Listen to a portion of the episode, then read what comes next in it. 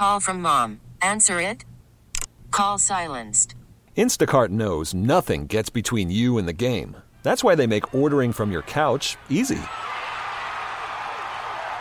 Stock up today and get all your groceries for the week delivered in as fast as 30 minutes without missing a minute of the game. You have 47 new voicemails. Download the app to get free delivery on your first three orders while supplies last. Minimum $10 per order. Additional terms apply. We get it. Attention spans just aren't what they used to be heads in social media and eyes on Netflix. But what do people do with their ears? Well, for one, they're listening to audio. Americans spend 4.4 hours with audio every day. Oh, and you want the proof? Well, you just sat through this ad that's now approaching 30 seconds. What could you say to a potential customer in 30 seconds? Let Odyssey put together a media plan tailor made for your unique marketing needs. Advertise with Odyssey. Visit ads.odyssey.com. Sports Radio 92.9, The Game, back at it. Chuck Reese Show, hanging out in the Kia Studios on a Tuesday night with you. 404-726-0929, that is our Solomon Brothers Diamond Text line. Well, we're talking about the Falcons and finding a way to pick up a victory. Well, the opposite was true on Saturday down at the Flats as uh, Boston College comes in and puts 38 up on Tech. They lose by just over two touchdowns, 38 to 23. Let's head out to the WadeFord.com hotline. Let's talk to our buddy Chad Bishop. He, of course, is the beat writer for Georgia Tech for the uh, AJC. AJC.com is where you can check out all of his work. You can find him on his personal Twitter page at Mr. Chad Bishop. Chad, as always, buddy, thanks for a few minutes uh, on the show. Uh, that was a rough one on Saturday to have to watch some of that stuff.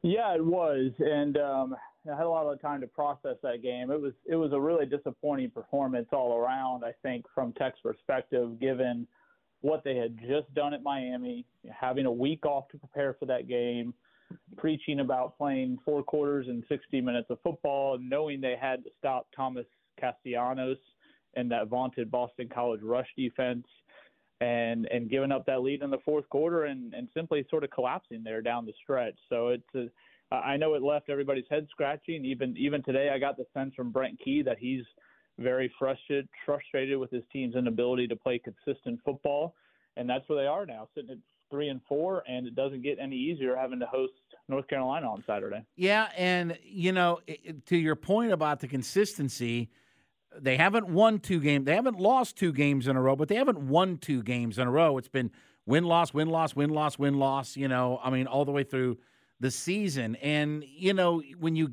we look, Chad, we've talked about this, you know, a hundred times every time you've come on. Those 50-50 games, they have really not gone Tech's way this year, and they just can't seem to build any momentum off of a win. They go and beat Wake Forest, which at the time I thought was one of their, if not their best performances of the year, really all around, and especially on the defensive side of the ball come home and lay an egg against a Bowling Green team, which Bowling Green is now four and four, but that's the team Georgia Tech should beat. And then you go on the road and you upset a ranked Miami team with a with a miracle play with 26 seconds left. You drive down the field and win that game.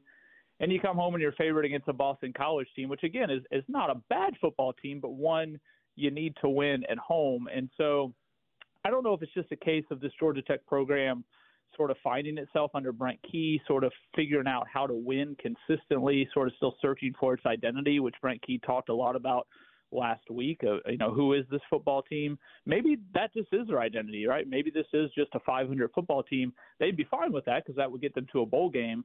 Uh, and I know in the long term that's not what Brent Key wants, but maybe in 2023 that's just who these Yellow Jackets are.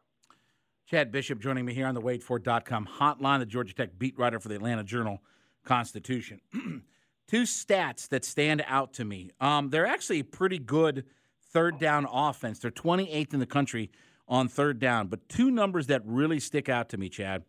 Their third down defense, they're 109th in the nation on third down defense, and they're also 119th in red zone defense. Teams have scored 26 out of 28 times in the red zone against them 13 touchdowns and 28 attempts.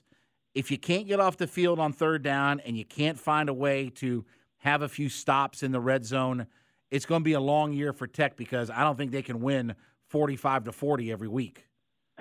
it's it really is sort of a broader issue, you know, for the Tech team and the Tech program. That again, that's that's what Brent Key has talked a lot about is the the consistency, and that's sort of a microcosm of this team, right? You know, playing pretty good defense maybe on first and second down, and then just can't get off the field. And, and Boston College was even pretty good about doing that on fourth down, which they knew going into the game that was going to be an issue.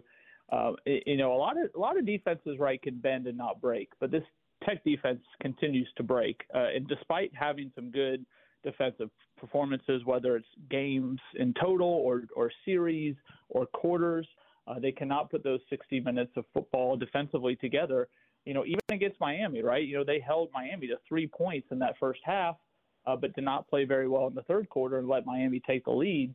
Um, it, it's just uh, it's it's one of these things that they've got to figure out a way to to right the ship defensively, and time is running out. They made the switch at defensive coordinator, putting Kevin Sherrer back there, and that looked like maybe it uh, was just a band aid to the situation because they played well against Miami, but then came out and did not play very well against Boston College. So again, it's it's back to the drawing board for them to try to figure out a way to, to fix some of these defensive issues. Um, pass or excuse me, uh, rush defense has been an extreme problem for them.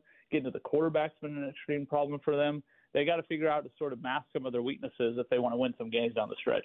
So the last couple of games for Haynes King have been not exactly a thing of beauty. 12 for 25 against Miami, 14 for 32, maybe his worst game they've played um, this year, but two touchdowns and five interceptions. Now he ran the football great, but just the amount of turnovers. I mean, again, we talk about. I, I thought one of the things about this team that has been uh, the big difference is they actually have a quarterback, not not just a guy who's an athlete playing quarterback, but they have a legitimate quarterback.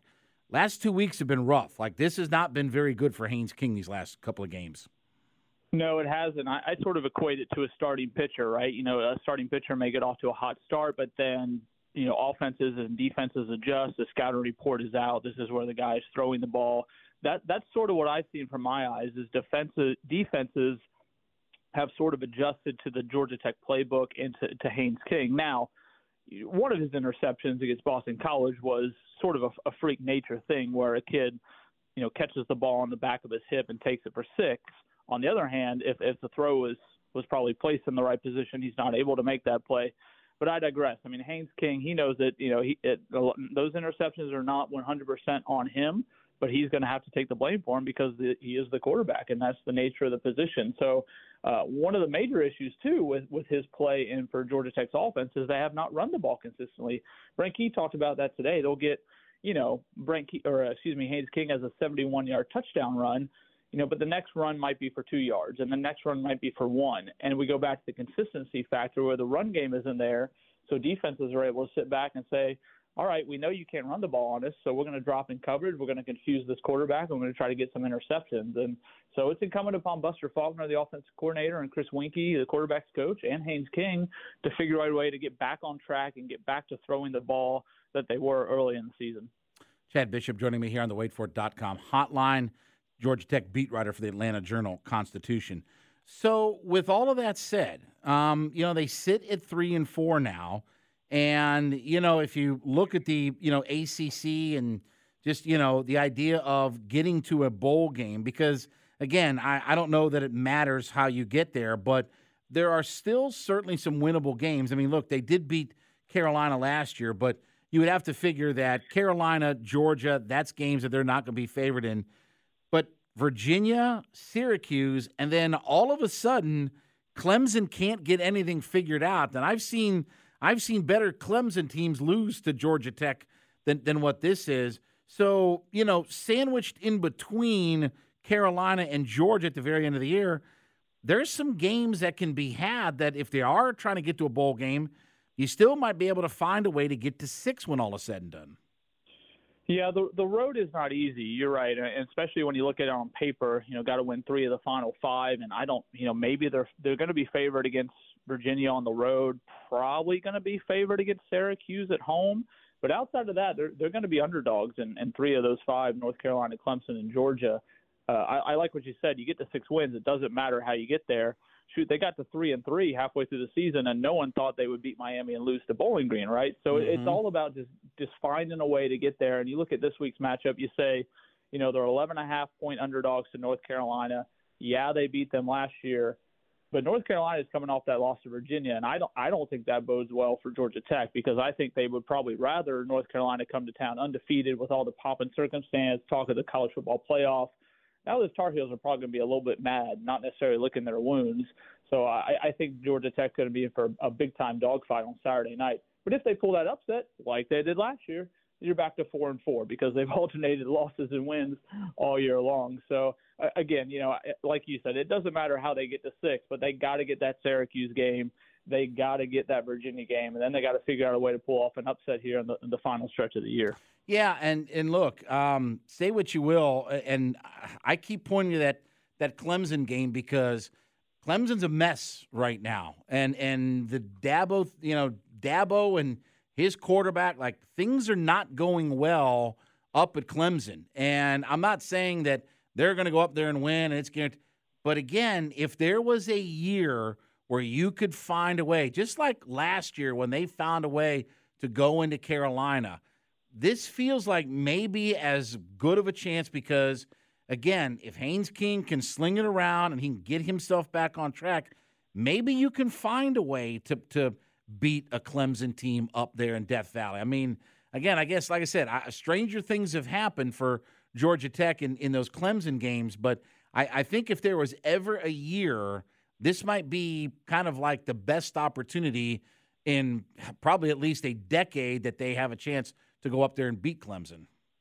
And the thing I'll say about that, and, still after seven games with this Georgia Tech team, I still – I still am confident when I go watch them play that they're going to be in a game, right? They haven't necessarily been blown out by mm-hmm. anybody. You look at the Ole Miss score, and that got away from them in the fourth quarter, but that was a one-score game in the fourth quarter. They lost to 15 uh, to, to Boston College, but they had a fourth quarter lead in that game. They, they have kept games close by and large. So you're right. You, you go on the road and face a Clemson team that's been all over the map and been struggling and has had a lot of a lot of issues internally and externally and, and you sort of trust the, the Georgia Tech offense, despite them, you know, having some some tough games here recently. Uh, they're still, you know, averaging 23 to 25 points a game, and Haynes King is still a special talent. I, I sort of trust them to sort of fix their issues offensively. If they can put it together defensively, they can go on the road and beat Clemson. They can they can go hang with anybody. And so maybe there's win number six right there, right? If they can find a way to beat Virginia and find a way to knock off Syracuse, uh, you got that Clemson team sitting there who's who's reeling and having some real struggles. Maybe that's win number six. But I, I also think it would be a lot of fun if Georgia Tech was sitting at five and six going into that Georgia game with a chance like they were last year to maybe get bowl eligibility and maybe spring the upsets of all upsets. But I, am sure we'll talk about that when that time comes. Yeah, and and uh, to be honest with you, I don't I don't even want to think about that. Uh, I don't I don't no. want I don't want, I, I want them to wrap this thing up before it even gets uh, to that point. Uh, last question for you, Chad what has been the biggest surprise um, for this team? Whether it's a unit, a player, what's what's been the biggest kind of bright spot that maybe you didn't expect um, seven games through the season? Well, we've talked a lot about Haynes King, but to me, that that still remains the story of this football team. As you mentioned, I mean, Georgia Tech, to me, has a quarterback now, and the kid is only a redshirt sophomore. He's got eligibility left and they have really tailored this offense around him and has given that offensive an identity for for my money's worth. So I, I know what I'm getting when I go watch Georgia Tech play. I know Haynes King usually is going to be very good, and I think he's only going to get better. Uh, his decision making, for the most part, until the last couple weeks, has been outstanding. Uh, he's protected the ball again outside of the last couple games has been pretty good. Um, and we kind of forget he's still kind of a young kid, even though he played a couple years at Texas A&M and has played all these games at Georgia Tech now. So I, I think coming out of fall camp, them not naming him the starter till what was it two weeks before the opener, and for him to come out and play the way he has and, and take ownership of a lot of his mistakes and lead the offense uh, and be held account- accountable publicly and privately. Uh, that's been a kind of a feel good story for me, and, and I think something that Georgia Tech fans can be excited about the future of the program and the offense with, with him behind center. Well, it's going to be a fun game with uh, Carolina, and uh, obviously they have a NFL big time caliber quarterback. Chad Bishop is the Georgia Tech beat writer for the Atlanta Journal Constitution. AJC.com is where you can check out all of his work, and you can follow him on his personal Twitter page at Mr. Chad Bishop. Chad, as always, buddy, appreciate a few minutes uh, on the show. We will certainly chat again with you here very soon. All right, my friend. See you. We get it. Attention spans just aren't what they used to be heads in social media and eyes on Netflix. But what do people do with their ears? Well, for one, they're listening to audio. Americans spend 4.4 hours with audio every day. Oh, and you want the proof? Well, you just sat through this ad that's now approaching 30 seconds. What could you say to a potential customer in 30 seconds? Let Odyssey put together a media plan tailor made for your unique marketing needs. Advertise with Odyssey. Visit ads.odyssey.com.